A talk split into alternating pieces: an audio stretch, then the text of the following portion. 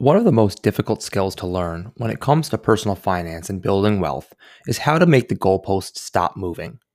As you become more successful, save more, achieve more, if your expectations continue to rise with the results, you will never be satisfied and you'll burn out.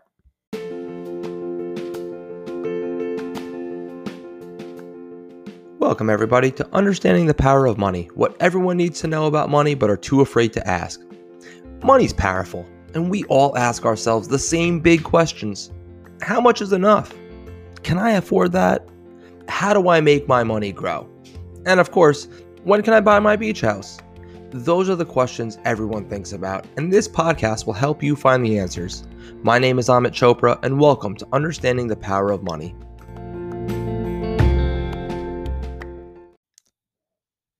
Discipline equals freedom is something I talk about with every single person I help. I wish that I had thought of the quote, but I took the mantra from another podcast host and ex Navy SEAL Jocko Willink. I don't just preach it though, I live it. I have always lived it financially, but what would you expect from a financial advisor? It was how my wife and I managed two children that were only 14 months apart in age. Having a disciplined routine that our kids have always had gives us freedom to know what we need to do and when. The thing is, it's easy to talk about, but it's not easy to live in all aspects of life. And there was one place that is very similar to building wealth that I did not live a discipline equals freedom lifestyle.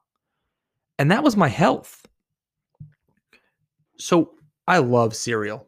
Uh, seems like an odd way to start my story on a financial podcast, I know, but stick with me for a second. I ate it for three meals a day, every single day that I was in college. When listeners email me after this telling me that that can't be true, I have already told my college roommates to be ready. You're going to be calling them and they need to verify. Once I was an adult, I ate cereal as a snack. And let's just be fair a standard bowl is far more than a single serving size. If you ever want to make yourself feel bad, measure out a serving size of cereal. When I met my wife, Christina, that was one of the first things she noticed about me. I remember like like it was yesterday. She said to me about 3 weeks into dating or so that she doesn't know anyone who ate as much cereal as me. I'll tell you something interesting about the nutritional value of healthy versus sugary cereal later, but needless to say, my diet wasn't very healthy. Although I was always a, a, big guy, I played sports my whole life, so my diet never mattered much until I became an adult and I started working full time.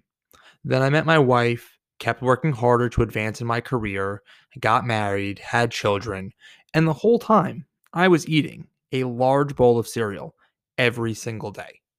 So by the time my son AJ was born in 2012, I was 280 pounds. I'm only five foot 10 by the time Priya, my daughter, was born in 2013, I was over 300 pounds. And I realized something needed to be done.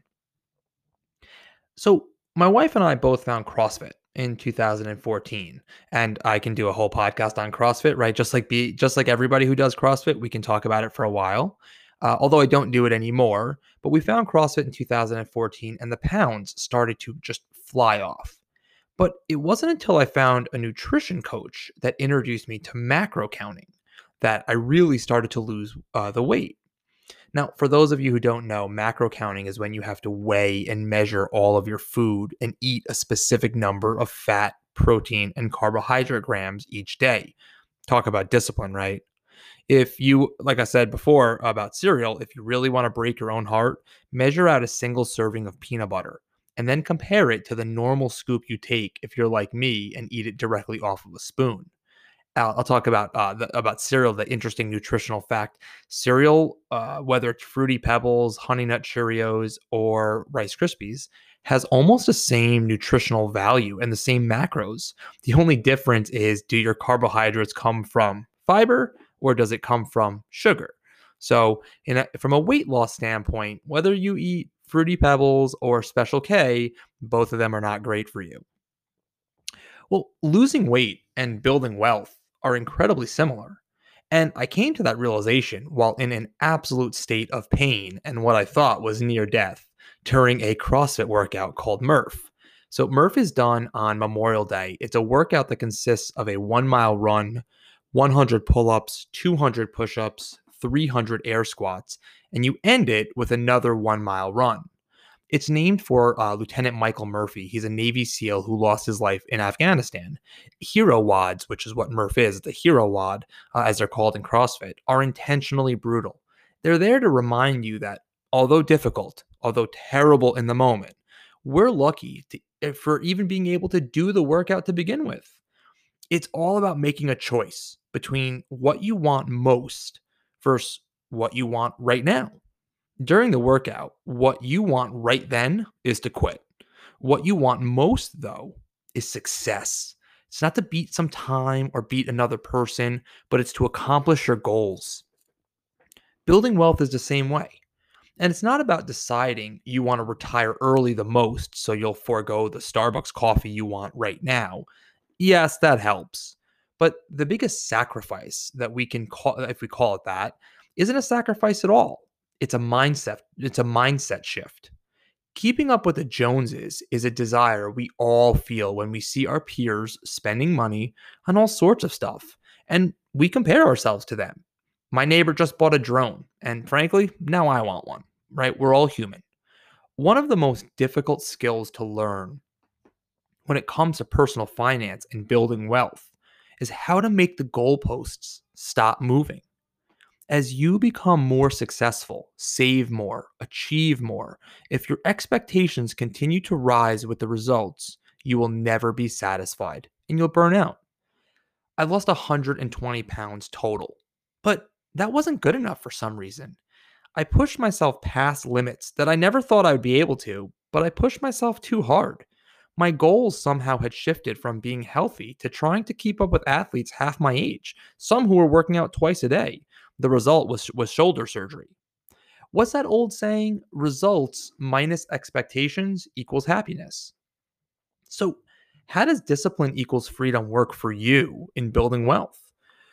When we become insecure about money, whether that insecurity is warranted or not, you start to get stressed out. You worry, you have anxiety, maybe you even panic. This will make being consistent or being disciplined nearly impossible. You're going to start to try things that are outside of your plan in hopes of hitting it big or getting lucky. There's no quicker way to derail, to derail your plan. Financial planning is the key component to know if your current actions are reasonable given your goals. But what are those goals? Creating a disciplined plan that is goals focused rather than arbitrarily focusing on performance or some other useless metric will help you get will help give you financial freedom. Creating a disciplined budget that pays yourself first gives you freedom to splurge on that new car or a drone if you're like me, or anything that you might want but you feel almost guilty spending money on. Discipline equals freedom with money means not having to feel guilty because you follow a disciplined plan. It means not feeling like you need to keep up with the Joneses because you have set your goals and you're working towards them with blinders on. Forgetting about your, your neighbor's car that he drives or the boasting of your friends about their most recent purchases, forgetting about that. A disciplined plan eliminates that insecurity about money and stops your emotions from dictating your wealth building decisions and can make decisions that are the best to help you accomplish your goals. I'm going to say that again. A disciplined plan will eliminate that insecurity about money and stops your emotions from dictating your wealth building plan. And it can help make decisions that are best to help you accomplish your goals.